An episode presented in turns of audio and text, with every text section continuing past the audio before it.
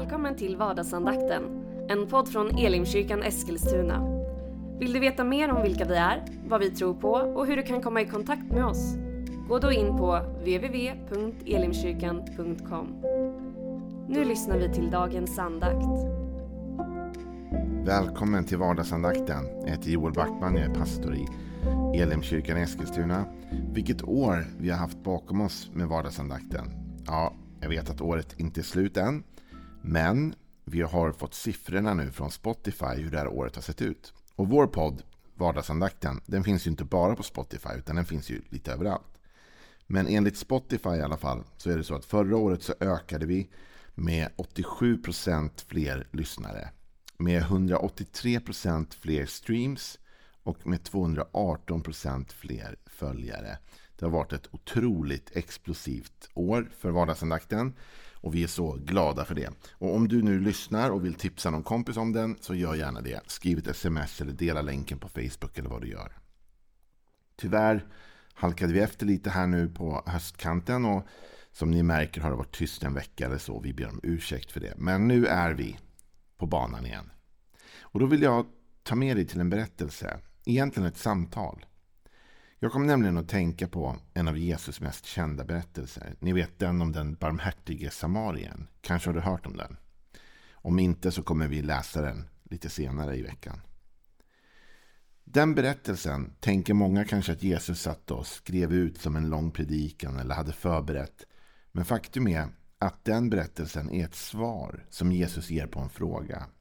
Och det samtalet som uppstår innan Jesus avslutar med svaret är ganska intressant och har mycket att lära oss. Så jag tänkte faktiskt att vi skulle ägna oss lite i några dagar åt själva prologen till den barmhärtige samariten. Vad är det som gör att Jesus berättar den här berättelsen egentligen? Då hittar vi oss till Lukas kapitel tio och vers tjugofem.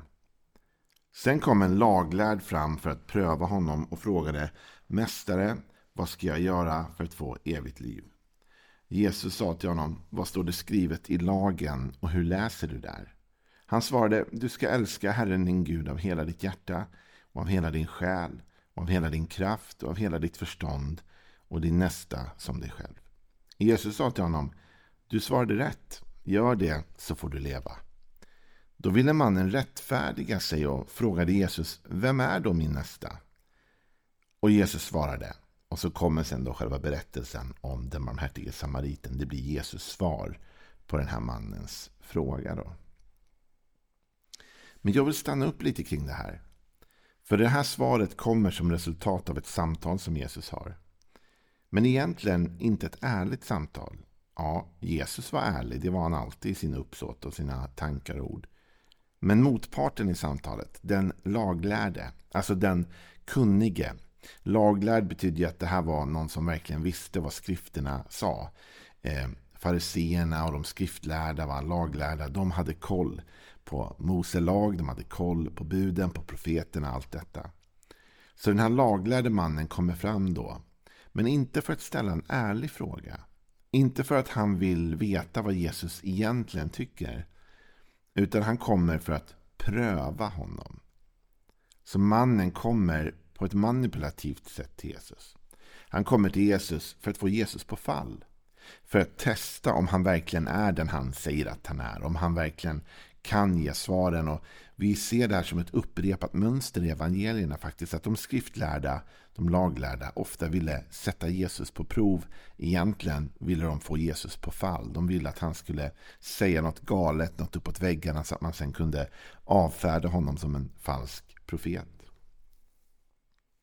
Jesus, han vänder tillbaka frågan till mannen. Han säger: Vad står det skrivet i lagen och hur läser du där?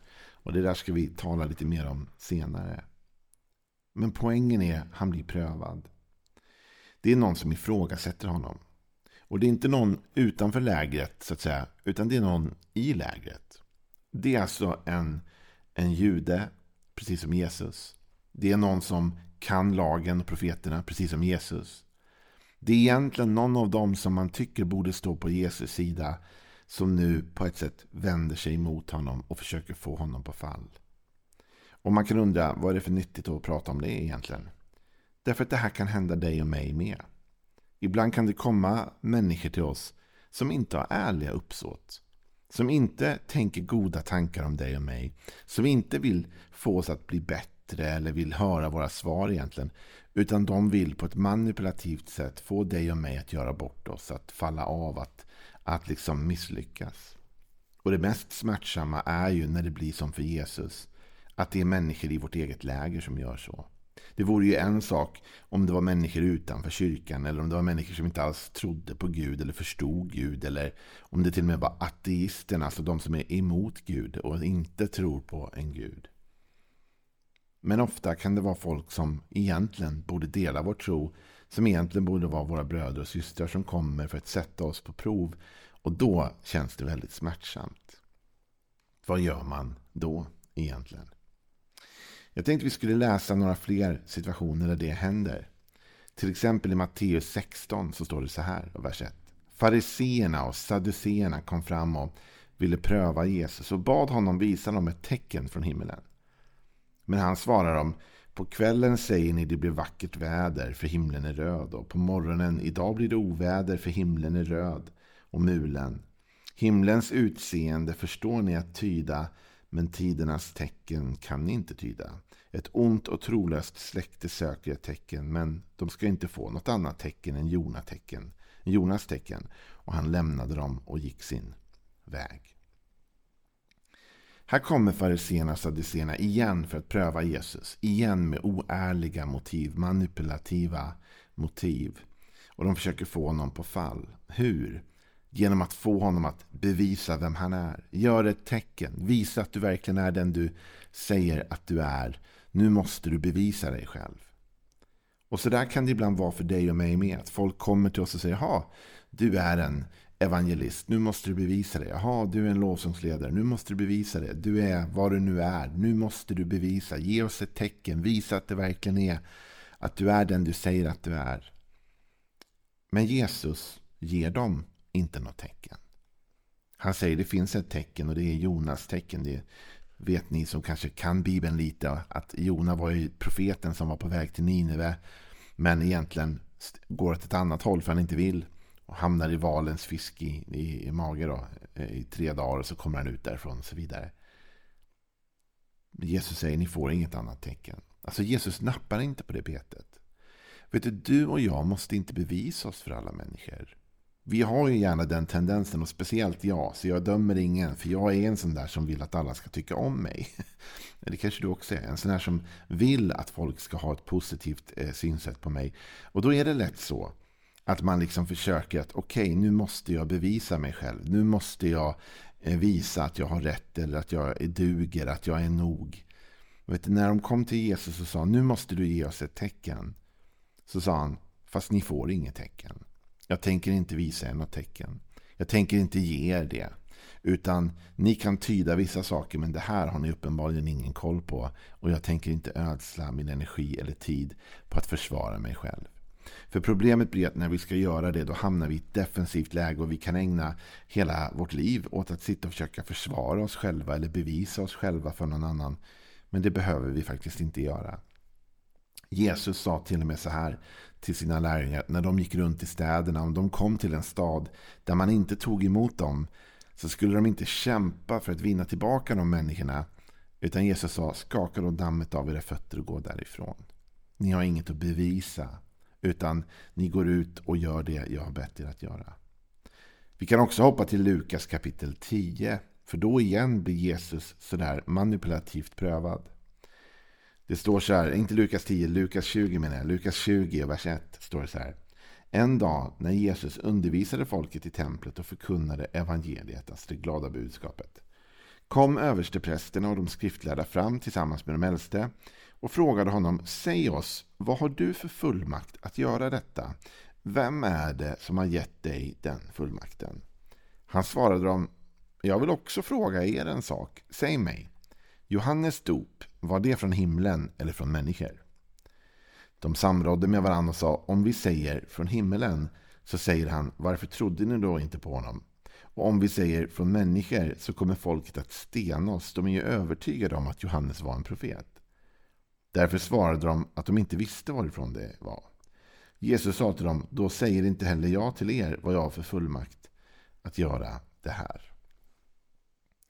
Det här är en koordinerad attack på Jesus. Det är flera som har kommit överens. Det är inte bara en person nu, utan nu var det faktiskt översteprästerna och de skriftlärda och de äldste som tillsammans har bestämt sig för att nu minsann ska vi äntligen få honom på fall. Vi ska pröva honom i den här frågan då. Och de försöker säga till honom, vem tror du att du är? Vad har du för rätt att göra det här? Vad har du för fullmakt? Vem har sagt att du får? Och Jesus, han vänder det mot dem själva och säger, då måste ni svara på det här. Och egentligen så säger han då inför alla människor, varför trodde ni inte på Johannes? Det är det han är ute efter med den här frågan. Om de vill inte svara på den frågan, då säger Jesus, då behöver inte heller jag säga vad jag har för fullmakt att göra detta. Det intressanta är ju att det inte är översteprästerna eller de skriftlärda eller de äldste som ens har sänt ut Jesus, utan Jesus säger att som fadern har sänt mig sände jag er, säger han till sina lärjungar. Det innebär att det är Gud som har sänt Jesus. Och där ligger mandatet och fullmakten. Men Jesus vet det. Och han vet, jag behöver inte förklara det för de här. Jag är trygg med den uppgift jag har, den kallelse jag har. Jag vet vilket mandat Gud har gett mig. Och jag behöver inte ödsla min tid att förklara mitt mandat för de här människorna. Utan jag vänder detta tillbaka mot dem och jag avslutar detta. Ser du att gång på gång när Jesus blir prövad så ger han sig inte in i något överdrivet långa samtal om det. Det är bara möjligtvis i berättelsen om den barmhärtige samariten där Jesus faktiskt ändå ger sig hän att ge ett långt och gediget svar. Annars så avbryter han ganska fort och säger, jag behöver inte svara på det ungefär. Jesus är inte otrevlig mot dem, men du måste förstå att när de kommer så här så kommer de manipulativt. Man kan ju tycka att Jesus är lite onödigt kort mot dem. Och kunde han inte ha inlett ett samtal med dem? Kunde han inte ha försökt lite mer? Men faktum är att Jesus vet att det här inte är äkta. Deras frågor ställer de inte för att de vill ha äkta svar, utan de ställer dem för att de vill få mig på fall. Och därför så behöver inte jag ge en respons på det, utan jag kan gå vidare istället. Om man fortsätter läsa i Lukas kapitel tjugo lite längre ner så fortsätter de igen, och nu är vi på vers tjugo, då står det så här. De höll Jesus under uppsikt och skickade ut några spioner som skulle låtsas vara ärliga för att få fast honom för något han sa, så att de kunde utlämna honom åt ståthållarens makt och myndighet. De frågade, mästare, vi vet att du talar och undervisar rätt och inte tar parti för någon utan lär ut sanningen om Guds väg. Är det tillåtet för oss att betala skatt till kejsaren eller inte? Men han genomskådade deras list och sa till dem, visa mig en denar. Vems bild och inskrift har den? De svarade, kejsarens. Då sa han till dem, ja men ge då kejsaren det som tillhör kejsaren och Gud det som tillhör Gud. De lyckades inte få fast honom för något som han sa inför folket, utan teg och förundrades över hans svar. Återigen, det är några som till och med håller Jesus under uppsikt. Kan du tänka dig detta? Jesus levde ständigt med de här kritikerna som spanade och letade efter att säga att han skulle säga något eller göra något som de kunde sätta dit honom för. Och nu försöker de till och med lura honom då att aktivt gå emot kejsaren eller aktivt gå emot Gud. Men Jesus hittar den perfekta mellanvägen såklart, där han säger, ja men vems bild är det här? Ge då kejsaren det han ska ha och ge Gud det Gud ska ha. Och Jesus gång på gång vänder tillbaka udden mot dem som kritiserar honom och säger, vad gör ni då? Ge Gud det Gud ska ha. Ge kejsaren det kejsaren ska ha. Eh, och så på det sättet så liksom tar sig Jesus igenom de här prövningarna. Man kan undra, det här var väl ingen superrolig vardagsandakt. Varför tar du upp de här sakerna, Joel? Därför det är viktigt. Inte alla som kommer till dig och vill fråga dig om saker har ärligt uppsåt. Det finns människor som vill få dig och mig på fall. Det finns människor som längtar efter att vi ska säga något dumt, göra något dumt så att de kan få liksom discredita oss, om man säger så. Men du och jag behöver inte alltid ge oss in i diskussion med alla. Jag tycker att alla som kommer till dig med en ärlig fråga och ett ärligt sökande ska få ett ärligt svar och ska få ett gott samtal såklart. Men du och jag kan också be Gud om vishet när det inte är ärligt. när det är manipulativt, när vi inte känner frid i hjärtat, utan när vi känner, vad kommer det här ifrån? Vad kommer det här ifrågasättandet ifrån? Vet du, du och jag måste inte alltid ge svar till alla människor. Jesus visar här upprepade gånger att man kan bara gå därifrån. Ja, jag tänker inte ge er något tecken. Jag tänker inte heller svara er var jag fått den här fullmakten ifrån. Och visst, ni kan ge till kejsaren och ge också till Gud. Jesus ger sig inte in i krångliga, onödiga diskussioner med dem. Och det här vill jag uppmuntra dig till också. Om du känner att det finns människor som ständigt lockar in dig i samtal bara för att de liksom ska få någon hållhake på dig, samtala inte med de människorna då. Ge dig inte in i de diskussionerna. Det är endast inför Gud som du och jag behöver känna att vi gör räkenskap, inte främst gentemot människor. Ha en välsignad dag, så hörs vi imorgon igen. Du har nu lyssnat till vardagsandakten från Elimkyrkan Eskilstuna. Du har väl inte missat att vi finns på sociala medier eller att vi varje söndag firar gudstjänst? Hoppas att vi ses där.